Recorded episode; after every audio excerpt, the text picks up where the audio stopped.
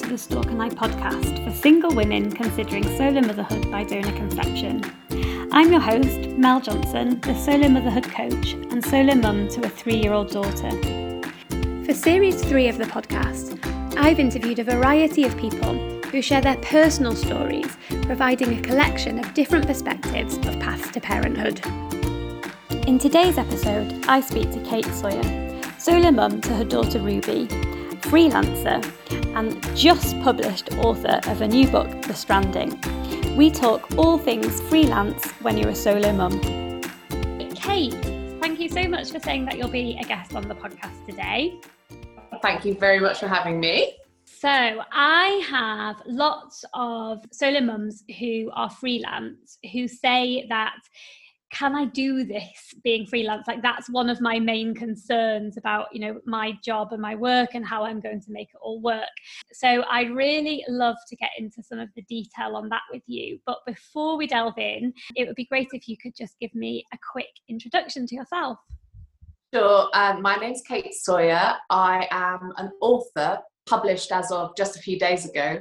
Um, I am also a solo mum my daughter is 18 months old and other jobs that I have done up to being an author is that I trained as an actor, worked as an actor, had a health food shop, which I was the chef for, the events coordinator for, the I wrote the blog and the e-newsletter, worked in the shop, did a bit of training as a nutritionist, alongside my acting career. And then when the shop closed, I went full time into events.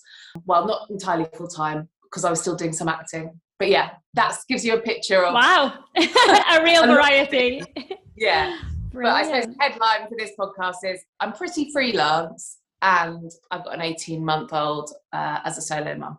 Brilliant. And what's the new book about? Yeah, sure. So my new book is called The Stranding, and it is about a woman who survives the end of the world by hiding inside a whale, which makes it sound as though it's sci fi, and it really isn't. It's two strands, one set before the end of the world, so now in a world that we would all very much uh, recognize, and then one afterwards.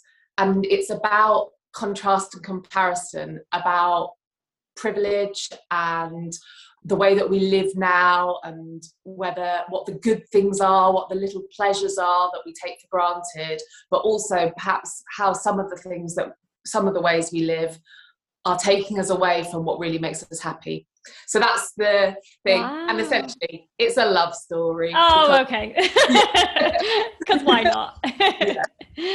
Brilliant. Oh it sounds fascinating. And how how long did it take you to write? I actually wrote it I started it on the day that I had IUI in Copenhagen. Wow. So, well, I'd, I'd had several other attempts at IUI, but on the day that I conceived my daughter, I started writing the novel and I sent it to agents a month. I, I, I literally waddled to agents' offices so uh, yeah it was nine months because it was it was just a month shy of me giving birth. So brilliant. So that's how you spent your pregnancy basically writing a book. Well yeah i think it was you know obviously when you're pregnant i was still working but a lot of my like social life went out the window. And so I didn't, it's not like I had more time because obviously you're, you're tired and stuff, but I also had a drive that I hadn't had or I had had previously, but that was to like save money and all of that so I could try and conceive. Whereas once I'd conceived, I was like, right, now I need to yeah. make the nest egg or do something that might change something. And I suppose I never thought it might turn into a financial thing necessarily, but I knew I wanted to write a book and I knew that time to do that might be in short supply once I had a child on my own. Interesting. Uh, what it just made me think as well. I wonder if you'd had a partner, if that would have been possible. Because actually, all of our free time, we can do what we want, can't we? So yeah. you spent that doing that. It would be interesting just to, um, yeah, it just dawned on me if you had a partner, maybe it would be a bit difficult. There's a real thing of which I didn't know about, but apparently a lot of women write thrillers. in their maternity leave. this is like a phenomenon. Like obviously, my book isn't a thriller; it's more of a like a reflection on life and rom- and a romance. But yeah, a lot of people write thrillers when they're on their maternity leave, which I think is really interesting. And possibly that's also when their partner has gone back to work. So, you know, I don't know, but I agree. I don't know if I would have if I'd had a partner. Mm. I, I don't know if I'd have done a lot of the things that I've done if I had a partner. True. Always good to remember these small points, I think. Yeah. Great. So take us back to the beginning then. So what's like what's the start of your journey? When did you decide to start trying on your own? Well, I suppose it probably tracks back to about 2015, maybe slightly before that, just because I had been on an on a on and off relationship that just wasn't really working. And I also was just finding dating so difficult. And I just suddenly had that, oh, if this is going to happen, what is the likelihood of me meeting someone to do it with? Um, I was thinking, I'd known the person that was on and off with for a really long time. And for me personally, it takes quite a long time for me to trust people and all of that stuff. And I thought, I'm never going to be in a position where I trust someone enough or know someone enough to get to the point of wanting to have a child with them. And I really would like to have a child. You know, I wanted to have a family. And so I started to look into it. And it's really funny when I think back to how I did it because I think I sort of did it like peripherally. Like it was never, I never went, right, now I'm going to go and get uh, pregnant. I was sort of like, just change, I changed things uh, in my life without entirely admitting to myself that I was doing it. Like even like a Friday night, like starting a spreadsheet of, you know, just that first, I sort of remember that first Google yeah. of like, how do you do this? Or yeah. like, is this some i think first of all i really wanted to just do it at home like is yeah. there a way i could just buy buy the sperm and bring it home and just do it myself and not get involved with any um, stuff that's really interesting, actually, because I, I've forgotten about. You've actually just reminded me. I've never talked about that before. I did exactly the same. I was like, right, how do you just get it shipped to home and do, yeah. do it? Yeah, I funnily, I, I've no, I've not thought about that for ages. Uh, but suddenly they've stopped. Well, in the UK, yeah. you're not allowed to get it to no. home anymore. And I think you could do that at the time, but then the more and more I looked into it, the more I felt as though if I was going to be responsible, I mean, this is unfair because obviously you can be responsible and get it from someone that turns up. There's, you know, how anyone gets to parenthood is yeah. a completely personal thing. So it's no judgment, but just for me, I just realised that for feeling safe for me, for mm-hmm. feeling safe for the child, so that I could tell her, them where they came from and all of that stuff, I just felt I needed to go a particular route anyway, I suppose the next thing that sort of happened was I thought, well, I better go and get these tests that are required. Yeah. And by then, maybe that was like two or three years down the track. The real deciding factor, Mel, was actually I did a acting job. Right. And I was on tour and it was quite it was a long tour and um, staying in digs and we were all you know going out after the theatre and stuff. And it was just really interesting listening to some of the older actors about how they had had families and or how they felt about acting. And still i felt like they were always like looking for the next job worried that this would be the last job.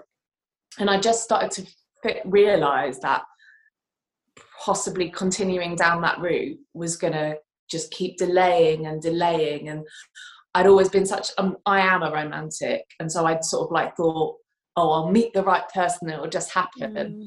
and I sort of had the revelation that it might not it might not be going to happen that way for me either either like creatively or romantically mm and I suddenly was okay with that and needed to strategize in another way. Yeah. Whereas I think for nearly my entire 30s uh, and certainly my 20s, I just always hoped or just thought if I'm positive enough or if I'm happy, you know, then it will come my way and believed in a lot of like the, the law of attraction yeah. and all of that stuff. and felt when it didn't work out for me that I was doing something wrong. And when I made that decision, like even though like I said it was somewhere in the back of my head, I suddenly realized I felt a lot like lighter and I mm. felt a lot more positive and I and I thought, oh, I just suddenly feel freer. I don't have to meet the right person in the next six months because that's what I've been feeling like for years. I think it, I just was listening to you thinking, gosh, it's so true because I felt exactly the same. And I think so many people who listen to this podcast yeah. and so many people who I coach just feel exactly the same. We're all romantics. We all think, oh, it's going to happen. And then it can just feel soul destroying when it doesn't. And if you can come to the sort of realization this might not happen with knowing that that's not going to be the end of the world because actually there is an alternative and it might be different but it doesn't have to be worse but um i don't know we've grown up haven't we with all these films and yeah. and love stories we've been reading and it's hard to disassociate with them yeah and it's um i mean it's funny that you use that phrase the end of the world because i obviously i wrote that book uh, when i was pregnant and i i really wonder i mean you know it's obviously it wasn't on purpose but i'm just like it's really interesting because even when i look at the characters that i made up they're kind of it, the the the romantic characters like are two parts of my personality in a way. Right. It's quite interesting that I'm not that I, I would say that I've sort of written this this sort of happy relationship and it's maybe a little bit more about myself. Yeah. This is quite interesting. Um, but yeah so then i i took a job in events to save because i'd been working freelance. They offered me this contract and i was like oh, I don't want to, I don't want a permanent contract. But I had spoken to a friend about the, a, a, gay friend about the possibility of us co-parenting, mm-hmm. And it became obvious that that wasn't the wasn't the way that I wanted to do it, and that I did want to go with a donor and um, you know go a more clinical route. And talking to my parents uh, at that point that was when i spoke to my parents after i'd spoken to a friend and about where i was at. And they were just like sounds wonderful. Go for it. Brilliant and that's the thing i just think it was like getting that endorsement realizing that even like doing it with a friend or whatever having another person involved in whatever respect wasn't going to work for me yeah and part of the reason for that, though, Mel, is because I am a romantic. So part of it is I didn't want someone else involved because I still hope that at some point I will meet a partner. Yeah. I mean, I'm also okay with not because I see lots of people thriving without that.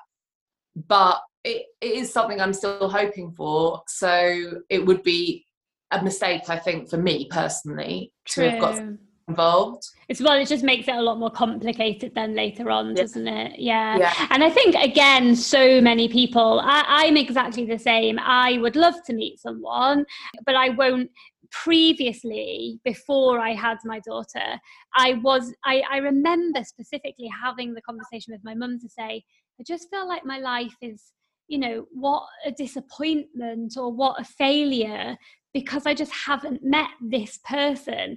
And then from so much personal development so much reading so much um, you know work on it. I i now i'm like i cannot believe i thought that because i've got so many people amazing people in my life and i've got such a brilliant life. The fact that i've not got this one particular yeah. person that i fantasized about is, is almost slightly irrelevant. Yeah um, and it is a and it is a different way of like looking at community. And then even when you look at even like friends that are in relationships often express sort of jealousy or envy of my situation because it certainly isn't easy yeah. to be in a relationship either. And i also think it suits me. Like you i've traveled a lot on my mm. own. I like leading my own path. I like my time to be my own as much. I am gregarious but i'm an introvert. So, like, I will partake in social situations and I love it, but I really, really need my time alone because otherwise I will just keep going and burn out. Yeah, so but as far as like the next path was, I was working in events and uh, like earning quite a lot of money, which was like the whole aim. Brilliant. And turning down some, you know, turning down some acting work, which felt like a wrench, but at the yeah. same time, um, the aim was to save money to have a child. At that point, I was like, I'm gonna ha- I'm gonna be a boss woman, and I'm gonna stay in London, and I'm gonna have this baby, and you know she'll go to nursery, and I'll go out and work in events. Anyway, um, as soon as I got pregnant, I was very much like, yeah, I cannot see how this is going to work right. in this tiny flat in central London. Yeah. And I think my parents were sort of aware of that already. And so it was within a few weeks of being pregnant that I put my flat on the market. Oh wow! So you made an um, immediate decision then. Yeah, and I was like, oh, what am I going to do without um, my friends around me and all of that mm. stuff? But my parents still live in the town that I grew up in. Right. And I sort of thought, well, you know, Cambridge, Norwich, I'll probably move to one of those places, but I'll sell my flat first and decide what to do. And actually, I've ended up living less than 10 minutes away from my parents in the town I grew up in, which I would have even just, you know, whilst I was pregnant, I was like, no, I'm, I'm not moving back there because I've lived there for a long time. Yeah. But I don't know what I would do if I was further away from my parents. I mean, I suppose I would have to have another support system of some kind. And I think anybody that has children needs another support system, whether they've got a partner or not. They need other mums or friends or neighbours that they can call upon in an emergency. I just don't. That's that's the one thing when people have contacted me about being a solo mum. I'm like, save as much money as you can, and if you can free up money by, you know, moving out of a, a, a, a city, yeah. if you can make your life closer to home, which obviously the pandemic has done for a lot of people. Yeah. But like, I think it would be really hard to be commuting, uh, you know, for an hour each way a day and have a small child whose whose childcare is something that you pay for rather than have a split childcare situation yeah. if you were paying for all the childcare how would i just it would be very I'm hard sure i'm sure there are some people that do yes, it um, but i but i just think it's not easy um, there's definitely easier options oh yeah no i think there's I think that people can definitely do it, but I know that on my income it wouldn't have been possible. Yeah. And I think for a lot of people, I mean, obviously there's lots of people that have jobs that are high flying and can afford to do that. And then I, would, I still would say you'd need a support system because it would still be Definitely. difficult. But I think for me, it looks like I've managed it really easily, but essentially I've changed everything in my life yeah. and got really lucky because I got a book deal just when the pandemic came and wiped out the events industry that I was working in. Right. Gosh, so that was really good timing. Yeah. I mean, but it, but if I hadn't have sold my flat and sort of downsized to a countryside, I was going to say regional, um, if I had moved out of a metropolitan area, yeah. like I wouldn't have been able to have weathered the last 18 months and, and feel secure that I can continue if weddings, etc., or my book isn't successful. Yeah. At, at the moment, I feel relatively secure financially, which I think is really another thing that's really important. Yeah. And I, I do feel a bit bad when people have come contacted me about being a solo mum and I've said the two things I think are really important are knowing that you've got some personal support mm-hmm. and that you need to be prepared financially mm-hmm. in whatever that means for you mm-hmm. because I feel like sometimes there can be things that feel like a real reach as well especially if you're considering it as like a sort of the last sort of resort, which sometimes happens, eh, like age wise, uh, especially as treatment of that can be really expensive as well. So I don't mean to be unsupportive when I say that to people, but I also being pragmatic.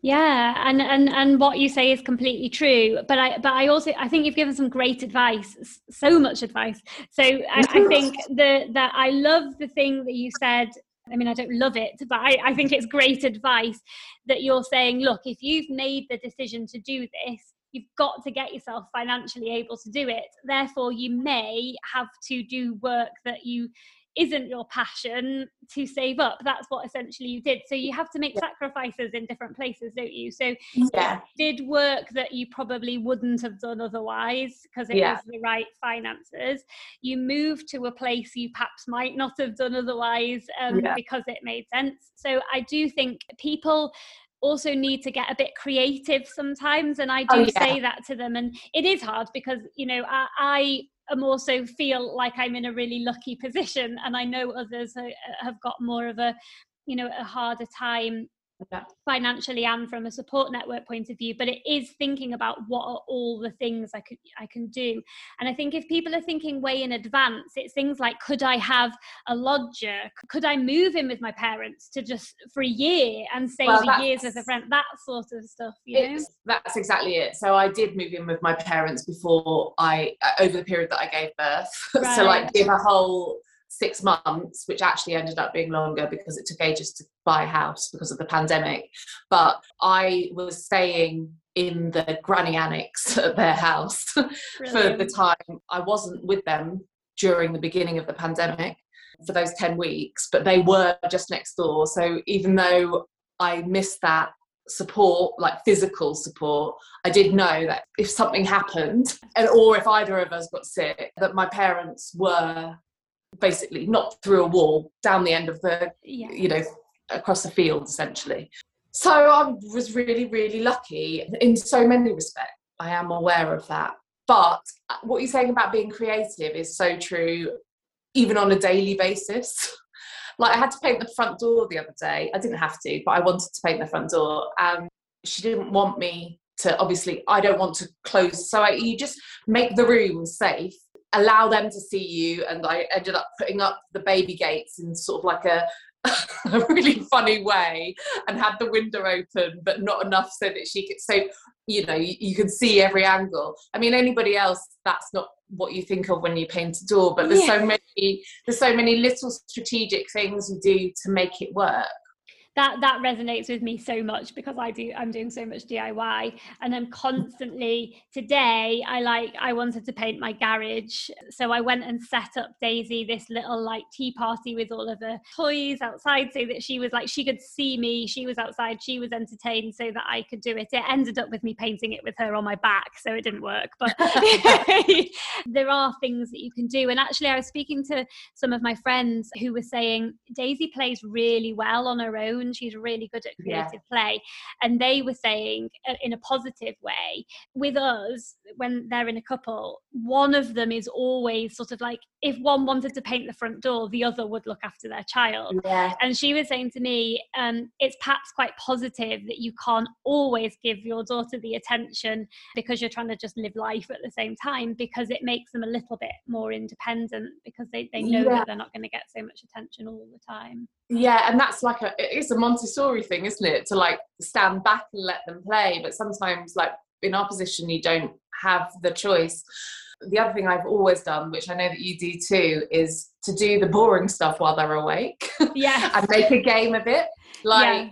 even since she was tiny, I've done like the washing and the like talk through the washing and doing the like cleaning the surfaces, doing the washing up while they're awake those few hours that you have when they're asleep that you don't end up doing that stuff then i think anything you can do while they're awake it's figuring it all out. So Daisy loves getting the washing out of the washing machine and hanging it on the airer. Airer, that's like, great. Happy days, I'll outsource that to you. Um, yeah, exactly, because the, the worst case scenario is that you come downstairs after bedtime routine and then you've got everything to do. It's like the more yeah. you can have done in the day, the better. And it's good for them. It's, I really think it's good for them yeah. to like see and take part in household tasks. Yeah. I mean, I would say the only thing is that with the the freelance work that I'm doing at the moment, so my book deal is a two book deal, so I am in the middle of writing my second book.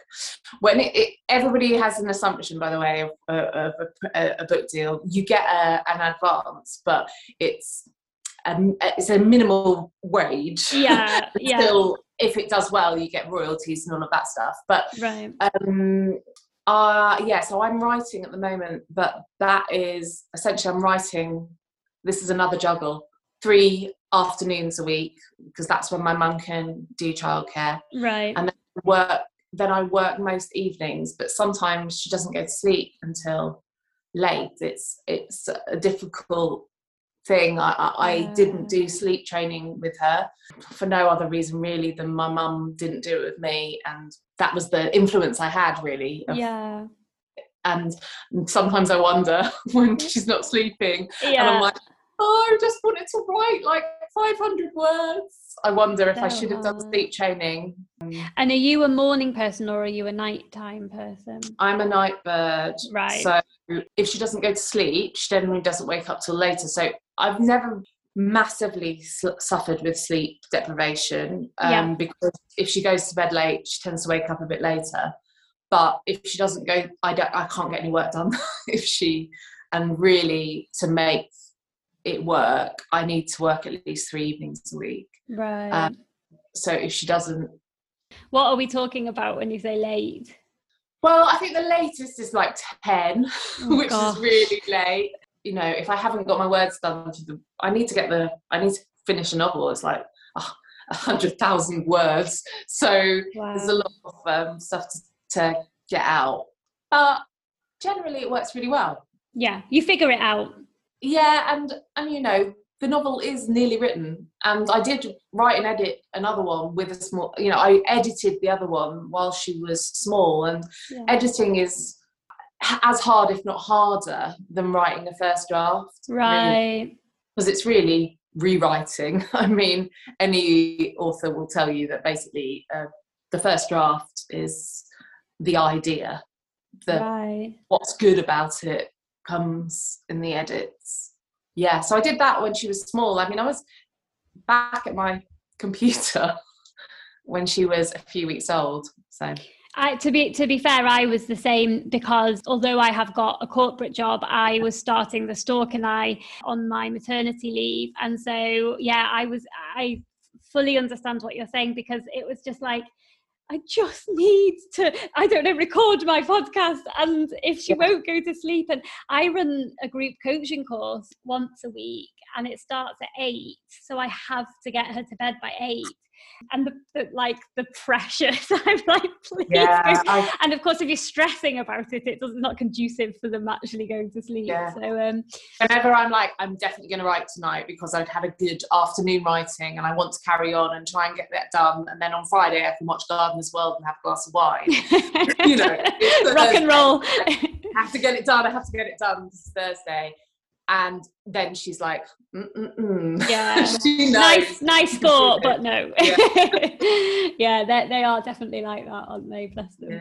Yeah. but i think that the point is and i i totally uh, feel the same like it's just a constant juggle but it can you can figure it out. And for me i don't know about you i feel like there's loads of trial and error. So like oh okay it works better if i do this and try things. And of course they change all the time as well. So you just get into a routine and then yeah and then and then it doesn't work. Yeah yeah, yeah. and she does let uh, uh, i mean yeah my child ruby definitely lets me know when she's not happy with the way that I'm doing things. yeah, but I, I mean that's my general my general thing is I think it does work. It can work for me. I I know that I am really lucky to have such hands-on parents and also Ruby's relationship with her aunts and uncle in these last few months has been a lot more family support. Yeah. Um, and that was also a real benefit of the sort of restrictions when they got changed to allow solo parents even to go for a walk with a friend. Yeah. I felt quite lucky in lots of respects. I felt bad for my friends that were in couples. True, they were stuck with each other. we could go out and meet people. Yeah, and they couldn't do that, and I felt bad. I felt a bit embarrassed. Like on my 40th in November, I was like, you know, you were I was allowed to see my parents and, and, have a meal with them. Yeah. but you weren't allowed to do that if you know you it's so i think it's um swings and roundabouts isn't it? Yeah well yeah. But the, yeah obviously the beginning of the pandemic it, yeah. we were really alone. Yeah. and that was like oh i chose to be a solo parent but I didn't actually mean solo solo. Yeah exactly. yeah, exactly. It was hard. So what was your you said you had IUI? Is that what you said? Yeah, yeah. I did. For the reason that I thought I'd try to do it the most natural way that mm-hmm. I could. I certainly wasn't against uh, further intervention. It's just that uh, I had it in Denmark for the per- reason that it was when I did the maths, it worked out a lot cheaper, even with the travel and the way that my work was working at the time didn't actually work out like that, but it was flexible. Right. Then obviously I took a full time contract, it became less so, so it wasn't so easy, but it was still getting a positive ovulation test, booking a flight for the next day, and going wow.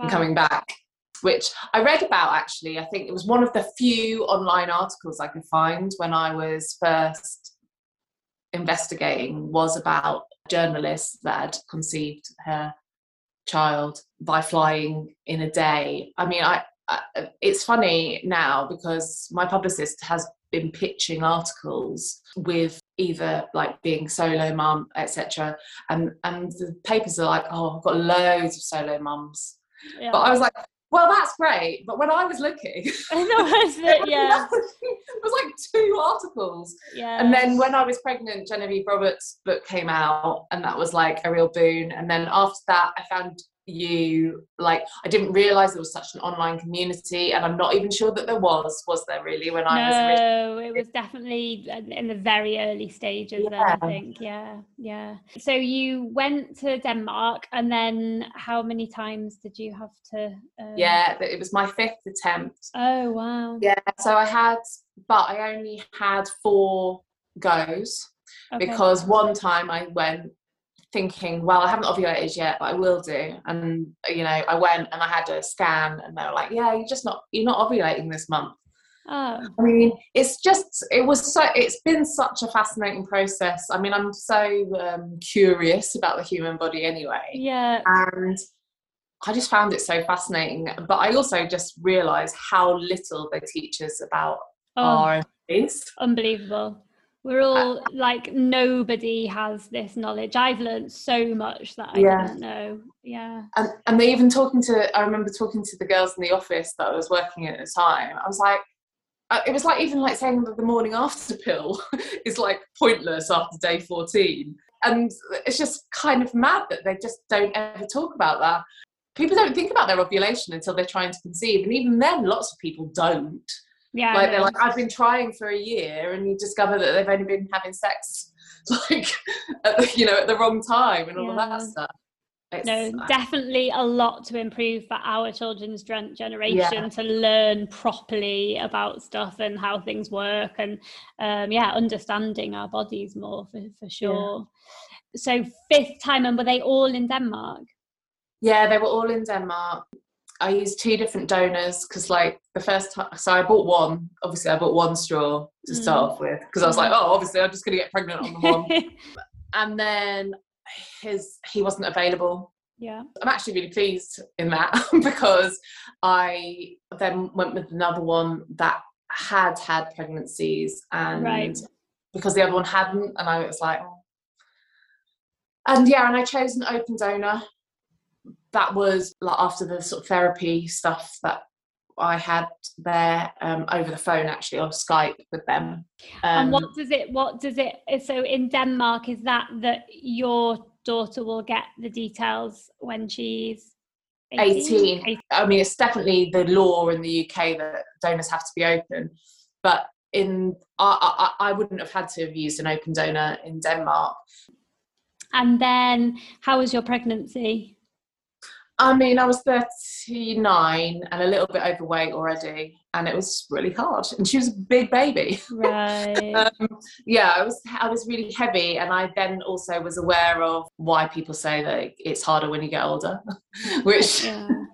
Um, and you can't tell because I wasn't younger when I was pregnant, and maybe it would have been True. hard then too. But it Yeah. did feel it felt it felt very hard work. Um, I was lucky I wasn't sick, um, so I could keep working. But the commute was Yeah. so hard. Horrific.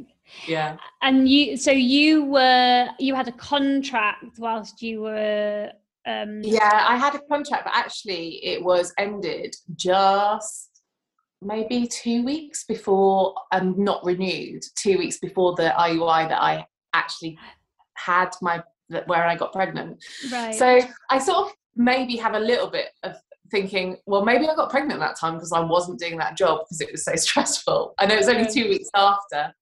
But then I took on another contract in another events company and I actually handed in my notice at six months because I decided to move out of London. And actually, there's something you said earlier. I also Airbnb'd my spare room whilst. Ah, So this was another source of income. yeah. So I was really going for it. I was just like any and anything that anybody offered, like any copywriting stuff, anything. I was just like, yeah, yeah, I'll take it up. bring it on yeah, Yeah. i think that's such a good uh, mindset to get into um, because there, there are opportunities if, if you're like right i'm going to do everything i know somebody who was a teacher and then at the same time was a nanny so Oh, after really? Yeah. school she went to the people's house she nannied for nannied so then she had free accommodation and the income from two jobs I mean, she must have been exhausted, but she Yeah. she was like, "This is what I'm. This is what I'm doing because it- Yeah, it is that single mindedness Yeah. that hadn't been ready for previously. I think that's why the journey to it took me such a long time. It was partly the holding out for a hero and, and, and, and partly not being ready to make the sacrifices to I mean, of course, like you say, not everybody has to make those sacrifices, Yeah. but for me, I had I was living in London, which is difficult to get by, even if you've got a really good job anyway. And I've been working in the arts, which Mm, you know, even though I'd, I I was lucky that I'd tried earlier on to su- supplement my acting career by having a shop. So I it allowed me to buy a flat and things like that. You know, I, I basically took out a loan when I was much younger than many of my friends would have considered doing that yeah, and that that did set me up to be able to do what I did, and perhaps also had trained me to be diversify. yeah, But I had to knock the acting on the head to a certain extent in order to try for a baby. And then I suppose the creativity couldn't be entirely stymied, so I started writing. yeah. Um, and have you given thought to sort of like what the future holds, or are you just going to keep on sort of seeing what comes in and I think paving the way a bit? Yeah, it's seeing what comes in. I mean, the the way that the book has been responded to, like even in the way that it was received by agents at the very beginning and then publishers, has been a surprise and something that I've never really experienced creatively before. Like it hasn't that hasn't happened in any of my acting work really. I mean, the only time I can think of it is like when I was making some short films and I was contacted by Dave from Blur, you know, the drummer from Blur. He, he, he saw my um, Indiegogo and contacted me and said, "I'd love to do the music for this." And I was like, "But Oh it's wow, that's yeah, cool. like, like a weird one of those weird things that you like can't believe is happening to you." Yeah, love it. but that that is what has happened with the book Right. and it does feel as though it could be a career changer. Like it might not be work to be my entire income but if you establish yourself as a writer then there might be other opportunities for writing which is something that although it takes your concentration is a little bit more flexible around a child yeah. than particularly i think as she gets older and it's, it's Yeah. these nursery years that are difficult isn't Oh, it when school starts it's all it's a little bit easier because if you've got a job that can be flexible, then yeah. you can do it around school. It's it's these early years that I think are really tough. But then again, you know, I do have the events thing in my back pocket. Yeah. And yeah, I've I've done weddings for hundreds of people and and corporate events as well. And I just feel like those things happen in East Anglia as much maybe not some of the corporate events, but a lot of them still happen in East Anglia as much yeah. as they happen in London. So hopefully, you know, I've I've always worked it out this this far, and I hope that I'll still be able yeah, to do that. For sure, I would imagine there's a backlog of people wanting to get married all over the country, yeah, so um, there should be no shortage of that. And I love talking about moving actually because I just more and more people I feel like are sort of opening their eyes to the possibility. And I have to say, I really resonate with what you said because I was like I would never live in Southport. I will. I literally wouldn't have considered it. It never crossed my mind. I. I it wasn't like I thought, oh, would this be a good idea? No, I literally didn't even think about it because it was such a. Of course, I wouldn't move yeah. like there. Um, and it was the I have got COVID to thank for that actually. But two things COVID, and also I read the book um, A New Earth by Eckhart Tolle. How did you? And it's all about ego. And then I realized mm, this is massively my ego telling me that I don't want to move because in my mind, as well as being a romantic and wanting to meet, you know, and have my happily ever after, I also want to live somewhere quote unquote trendy. And that, funnily enough, since I've moved here, there's lots of really cool places and there's lots of cool people. And yeah, it was totally a story I'd made up that it wasn't a, a cool, whatever yeah. that even means, place to live. But yeah. the benefits, oh, I can't even tell, like, I mean, you'll know, yeah. it's just so good. yeah, I mean, the house that I have bought is I just you could I would never ever have been able to afford that in London. Yeah, yeah. So before you even st- like I downsized in theory, but my house is like three times as big. Yeah, downsizing money wise, but yeah. Yeah, yeah. and, and um, obviously that's still talking from a ridiculously privileged position. Yeah, I like I am so lucky. However, there are lots of people that feel as though they can't make things work in London that maybe or or Manchester or central Leeds or, or, or Glasgow or Edinburgh. Yeah. There are any big city is much more expensive than when you get out to the countryside. But of course, like you say, there are so many advantages to it, but there is also difficulty with certain types of work. Yeah. I am aware of that. True. Um, at the moment with COVID, for lots of people, they can live further away, but it would have been hard for me. And like I say, I could probably establish something myself here. But if I worked for a company, if I hadn't have been so much of a events manager, yeah, true, it would be a different thing. But then that is something to do with age as well, I guess. It, that because I have got more like experience i think one of the things though is if people did i saw that you said that like when you looked at a property or when you looked at Rightmove or whatever it was uh, for me that was it i was just like oh let's just see then because my parents yes. going on about it and i was like what uh, i'll just make it. an offer now yeah, yeah. um the difference in price that can be from uh, a city to a, a, small town. And also we do need to sort of like get out of the cities to a certain extent and for quality of life and all of all of that stuff. And there's loads of parts of the uk that aren't being lived in really yeah, at the yeah. moment as well. And it's not as if you can't go back. Like i you know we uh, yeah. actually at the weekend we're going uh, back to manchester for the day and seeing friends and doing some city stuff. So yeah, it's not as if you can never go and uh, visit. Yeah, but I suppose it is it is that thing of like I, I mean I, I know how lucky I am, but I, it is again that compromise actually maybe turning out well as well. Like yeah. I think that is something that I'm yeah much happier than I had ever thought that I would be yeah. in having a child by myself, but also moving out of London suits me much more than I realised. And sometimes you can't see what's good for you. Yeah isn't that interesting? Because i am exactly the same. I for the i feel really content and um yeah. and, and happy. And it was almost more through circumstance that it happened. And the um I, I think what you said i also feel the same and i've kind of forgotten that actually i wouldn't have been able to move previously because i had to be going to london for work and it's only through the pandemic where i was like oh, I don't actually need to go to London anymore. um, so it, it makes you a lot more flexible. But what you said is so true. Some people haven't got that flexibility. It depends what your job is. But I think my point is, I think I totally agree with you.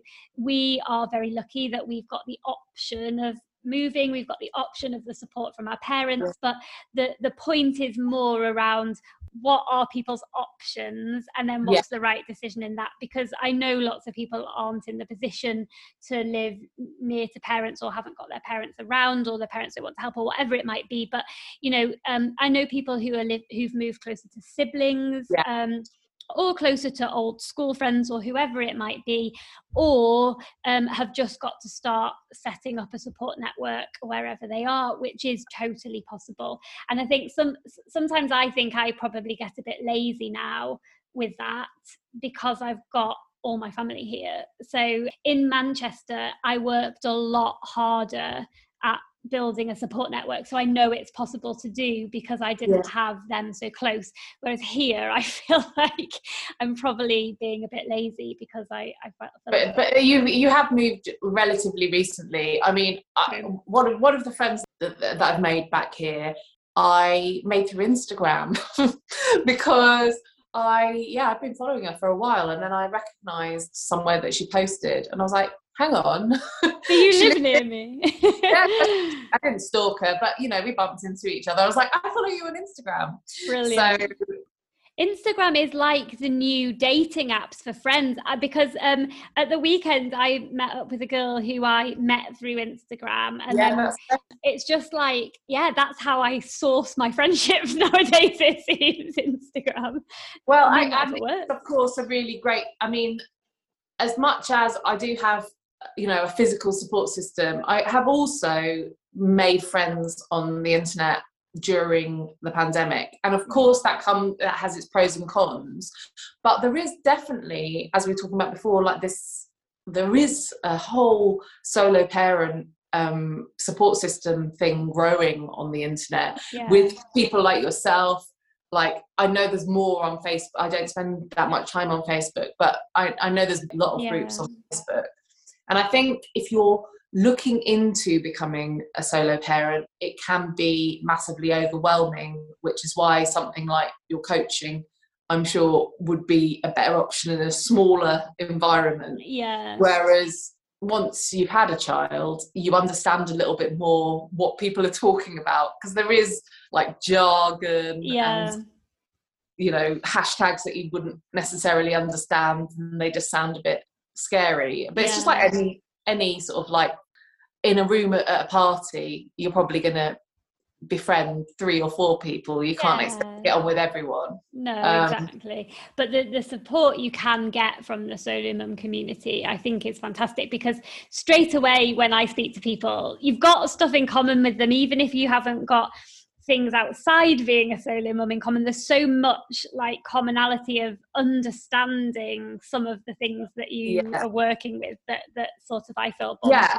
people the experience of it, but also how we got there, I think yeah. is I mean, obviously, some people get there for different reasons, but there are a large number of us that have sort of come to the realization yeah. that it was the only option and then realized, oh, it's the best option. Yeah, so true, so true. Yeah, definitely. So, um, what advice would you have for people who are listening who are freelance that are currently considering solo motherhood? What is your sort of like top tips? I think it is about not necessarily um, nest egg, uh, but you need to sort of like amass a certain amount. And all financial advice people would say to plan for the worst scenario. Yeah and I do think that that is the. I mean, obviously, I didn't see the pandemic coming, but if I hadn't have moved out of London, I don't really know what I'd have done. But I was sort of thinking about other things that could happen, like if I wasn't going to be well in the, the end of the pregnancy and all sorts of things like that. So as it happens you don't know what's coming, but you can prepare for yeah a certain amount of stuff happening that you can't foresee. Um, I would say that you do need to make certain sacrifices. Yeah. Like I would much rather, you know, lie on the couch and uh, watch TV most evenings, but um, and some evenings I do, uh, Yeah. but I'd have to work at night when the people have finished their work often. But I suppose the main piece of advice is to not think it's impossible. Yeah, true. um, that it is possible and obviously everybody's story is different but if i on a, a relatively low income but with great parental support can make it work Yeah. then i think a lot of people that have had proper jobs um, will, will be able to, particularly as with a certain amount of stability, they can plan a little bit better. Um, And that's the thing as a freelance person that you need to be thinking, you need to do the planning that you would be able to do if you had a monthly income. Um, yeah. I forgot to ask you, how long did you have any time off on maternity? Um, really, sort of- really very little. Right. Um, I I had I had Ruby uh, at the beginning of December, and before I think I got another draft in just in Jan- at the beginning of January. wow. So I'd revised the draft um, twice by the time it was submitted in March. So she wasn't even three months old. We went to London. We went to London with her when she was, yeah, just under three months old to sell the book. And by then I'd rewritten it twice with my agent.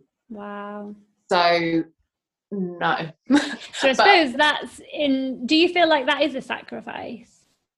yes, it is. I suppose, but at the same time, when she's that small, is probably the best time to do it. Definitely. it, it as as she's grown it's much harder to give my time to it even like as far as how much she naps now Yeah. Um, and how hard it is to get to sleep in the evening yeah.